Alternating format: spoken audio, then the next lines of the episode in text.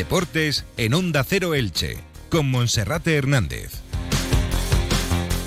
¿Qué tal están? Un saludo, muy buenas tardes. Es la 1 y 20 y comenzamos en Onda Cero Elche, comarcas del Vinalopó, con Radio Estadio Elche.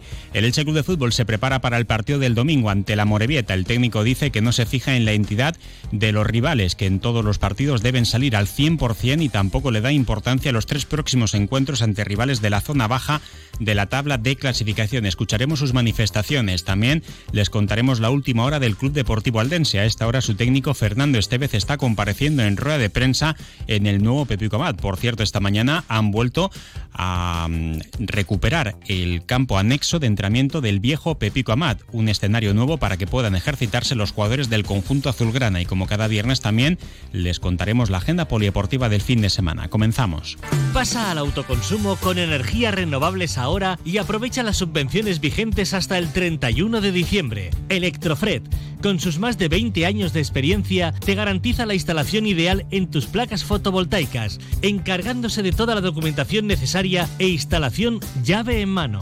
Ahora es el momento de unirte al autoconsumo de energías renovables y aprovechar las ayudas vigentes hasta el 31 de diciembre. Infórmate en Electrofred, teléfono 965 681 540 o en electrofred.com. Como cada día, en primer lugar, saludamos a nuestro compañero Felipe Canals. Felipe, bienvenido, buenas tardes. ¿Qué tal, Monserrate? Muy buenas. Bueno, pues acaba de terminar la comparecencia de prensa del entrenador del Elche, Sebastián Becasese, en la previa del encuentro que este domingo a las cuatro y cuarto de la tarde va a enfrentar a su equipo ante la, ante la Morevieta, uno de los cuatro equipos recién ascendidos a la segunda división, que ahora mismo está en zona E de descenso y que es el primero de los tres encuentros consecutivos ante rivales de la zona baja de la clasificación, como son el Amorebieta, la próxima semana el desplazamiento al Corcón y el siguiente partido que será domingo a las 2 del mediodía en el Estadio Martínez Valero frente al Cartagena. El técnico del Elche que tiene como bajas confirmadas las de John Chetaulla y también Raúl Guti, el resto en principio todos disponibles. Le hemos preguntado por Sergio San Román, ha pasado de puntillas por la situación del portero, pero parece que a priori se encuentra bien, que esta mañana se ha entrenado con normalidad y bueno, pues eh, tendrá que hacer como mínimo un cambio en el 11 de salida, la ausencia de Raúl Guti que podría ser ocupada pues en principio por el resto de jugadores que están disponibles. En esas quinielas pues podría entrar Nico Castro, podría entrar también Fidel, pero parece que Fidel, el capitán del Elche, todavía no está al 100% y luego pues habrá que esperar también para saber si se recupera la normalidad en la delantera con futbolistas como Pedro Vigas, tras los errores que se cometieron el otro día en línea defensiva, podría salir Diego González y en la delantera también pues si Borja García eh, ya tuvo minutos el otro día y está al 100%, pues también podría ser el delantero de referencia en sustitución de Mourad. Quien todavía no está para ser de la partida es el 9 del Elche, Sergio León, que sí estará en la convocatoria, pero para no tener demasiados minutos porque tiene que llevar a cabo un proceso de readaptación para volver a estar disponible en el grupo. Esta mañana se le preguntaba a Sebastián Becasese acerca del rival de esta jornada y también de ese calendario. El técnico asegura que ni siquiera ha tenido que advertir a sus futbolistas ante posibles relajaciones porque todo el mundo sabe que aquí cada partido se prepara al 100%, como el duelo que se tuvo ante el Europa, como también ante rivales importantes del fútbol español, tales como el Real Zaragoza o el Español de Barcelona. Lo escuchamos. Primero porque el fútbol profesional, el fútbol amateur, el fútbol en general nos enseña todos los días que cuando entran al campo todo puede pasar. Creo que es el deporte más hermoso del mundo porque justamente permite que aquello que no esté gobernado, dominado por el poder de turno o por un poder económico eh, dominante, eh, adentro del campo pasen cosas que, que pueden llamar la hazaña, que pueden llamar la histórica, pero es fútbol.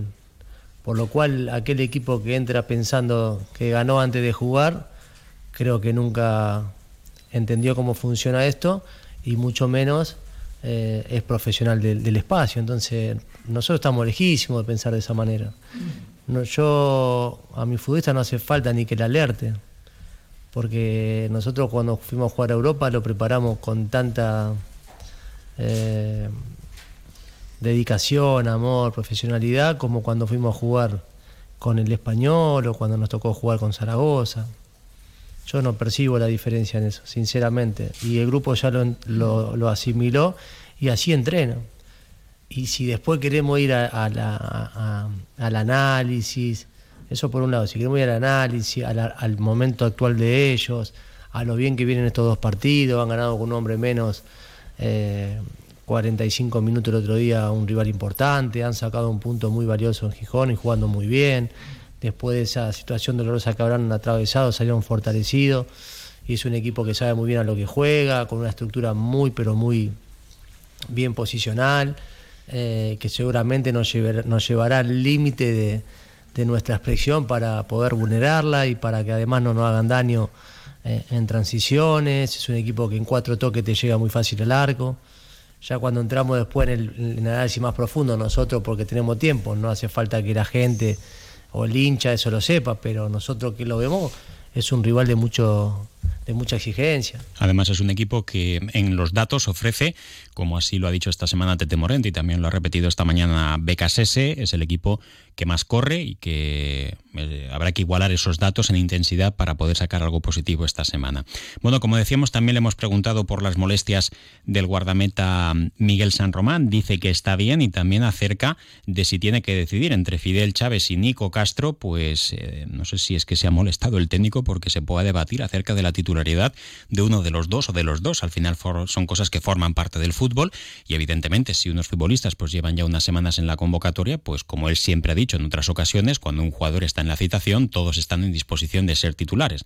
Sin embargo, parece que Fidel todavía no está a tope y esto podría llevar a pensar que Nico Castro fuese el elegido para el partido de este domingo. Esto era lo que decía acerca de esa duda entre Fidel y Nico Castro y también las molestias en la zona lumbar de Miguel San Román, el portero. No, está muy bien, entrenó normal, también está muy bien Edgar, entonces estoy, tranquilo, estoy tranquilo con, el grupo, cómo llegamos y cómo nos hemos preparado y, y, el repaso, la autocrítica, el deseo de mejora, después del partido del español, valorar también lo que hemos hecho, que hay cosas que hemos hecho muy bien. Yo te diría que decía, bueno, no salió nada, muchas cosas que sí salieron con el español, lo que pasa que como hablamos, cuando uno tiene cero puntos parece que nada sale, pero realmente hay cosas que salieron y muy bien.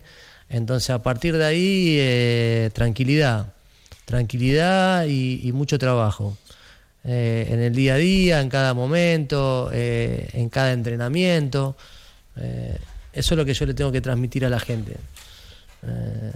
que tenemos que seguir enfocados mentalizados en, el día a día, que es lo que nos trajo hasta acá.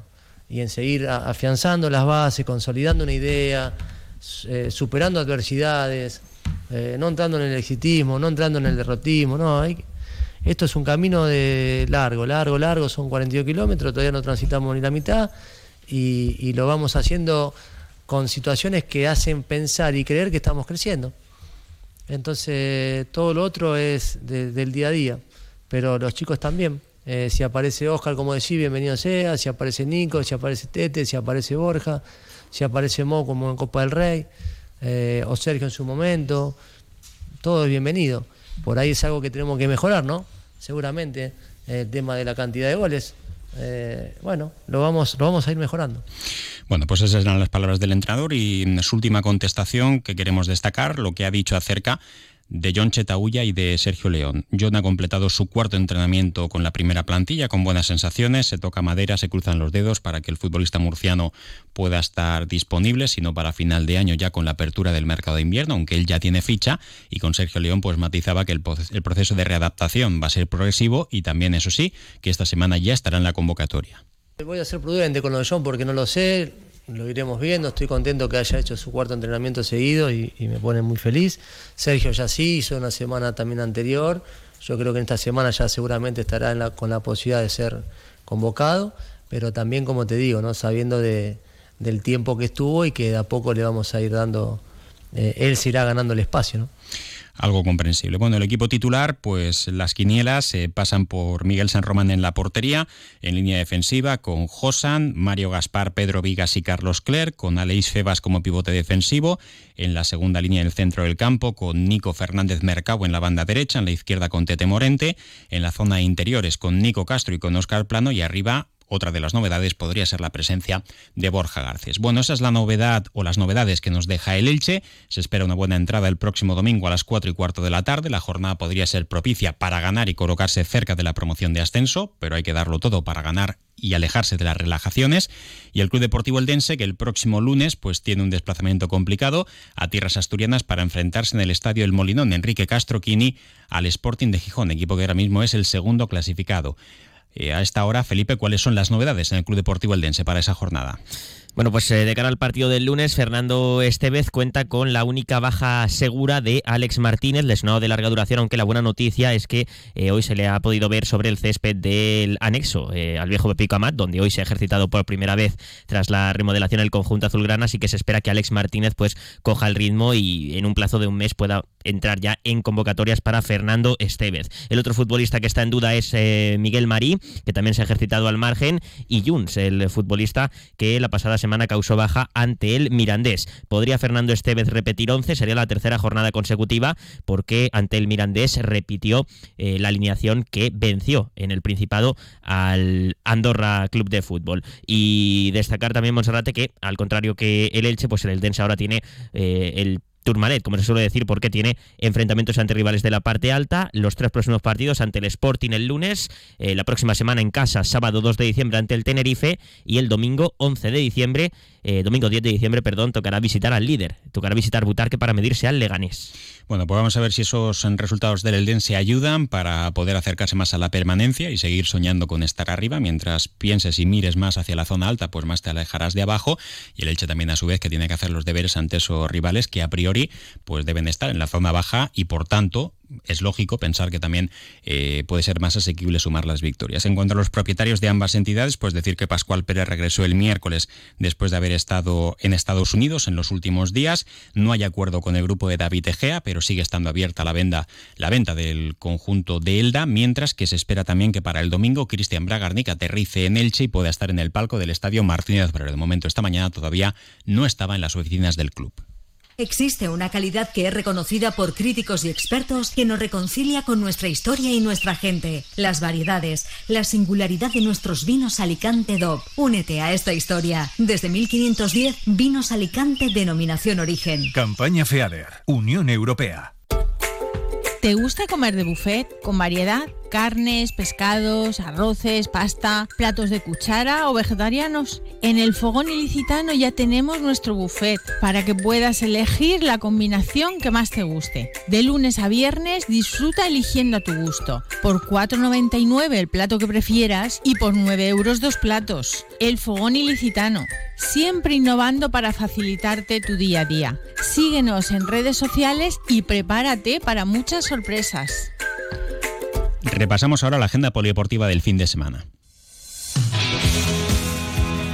Comenzamos con el fútbol, categoría tercera federación, donde el líder, destacado con seis puntos de ventaja sobre el segundo, el Elche Ilicitano, juega a domicilio ante el Silla el domingo desde las 12 y cuarto. Y también el domingo, desde las cuatro y media de la tarde, el Athletic Club Torrellano busca puntos de permanencia en el campo del Club Deportivo Soneja. En la Giga Comunidad, antigua regional preferente, el filial del Eldense recibe al Benidorm. Mañana a las 4 en el Fernando Tomás, el Santa Poli Creviente Deportivo afronta un derby comarcal. Mañana a las 6 de la tarde en el campo del Chipreres, mientras que en la División Nord de Fútbol Juvenil, el Elche afronta un desplazamiento muy interesante al campo del Atlético madrileño. Mañana a las 4 de la tarde, un partidazo. El que Elme también busca puntos para alejarse del descenso en casa ante el Alboraya. Mañana a las 4 en el Enrique Cervera. También en fútbol juvenil, pero una categoría por debajo, Liga Nacional, Intango Villarreal B. Mañana desde las 5 de la tarde en la Ciudad Deportiva, en el campo 5. Y el Elche B descansa esta jornada. Su partido ante el Levante B se ha aplazado. Se jugará el día festivo, miércoles 6 de diciembre. En segunda femenina, el Elche busca reencontrarse con la victoria en el estadio del Cáceres Atlético el domingo a las 4 de la tarde. En balonmano no hay competición en la Liga Guerrera Ciberdrola y en primera estatal masculina el Atico Club Balonmano Elche viaja a Sagunto para enfrentarse al filial del Fertiberia Puerto. Mañana a las seis y media de la tarde en voleibol en la Superliga masculina el Boli Villena Petrer buscará estrenar su casillero de triunfos ante el Club Voleibol Manacor. Será mañana a las 6 de la tarde. En Primera Nacional, también en voleibol, Club Voleibol Elche, No Art, Torre de Embarra. Mañana desde las 7 y media en el pabellón de la UMH. En baloncesto en Liga EVA, el CBI Elche viaja hasta Gandía para medirse al conjunto valenciano. Mañana desde las 7 de la tarde. Y en segunda división, baloncesto silla de ruedas, el Club Baloncesto en silla de ruedas Elche viaja hasta Cádiz para jugar el domingo desde las 10 y media de la mañana. En waterpolo en primera femenina, Club Waterpolo Elche, Waterpolo Iruña, mañana a las 4 en la piscina del Esperanza Lag y también allí después a las 6 de la tarde el Club Waterpolo Elche. En la segunda masculina recibe a Algodella también este fin de semana, séptima edición de la carrera de AMACMEC contra el cáncer de mama será el domingo a las 10 de la mañana desde el Paseo de la Estación, una prueba ya consolidada y muy multitudinaria. También recordar que hoy desde Madrid viaja hasta Costa Rica la campeona ilicitana Ariana Ródenas, que a partir del 30 de noviembre participará en la ruta del Conquistador, tras haberse proclamado campeona por segunda edición consecutiva de la Titan Desert de Arabia Saudí. Felipe, muchas gracias y buen fin de semana. Igualmente, buen fin de semana. Les dejamos ahora con la información local y comarcal con David Alberola. Un saludo.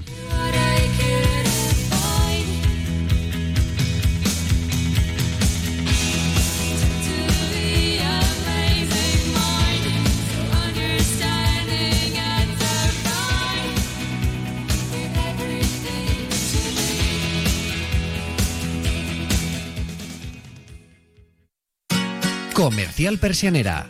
Puertas, tableros, parquets, cocinas y bricolaje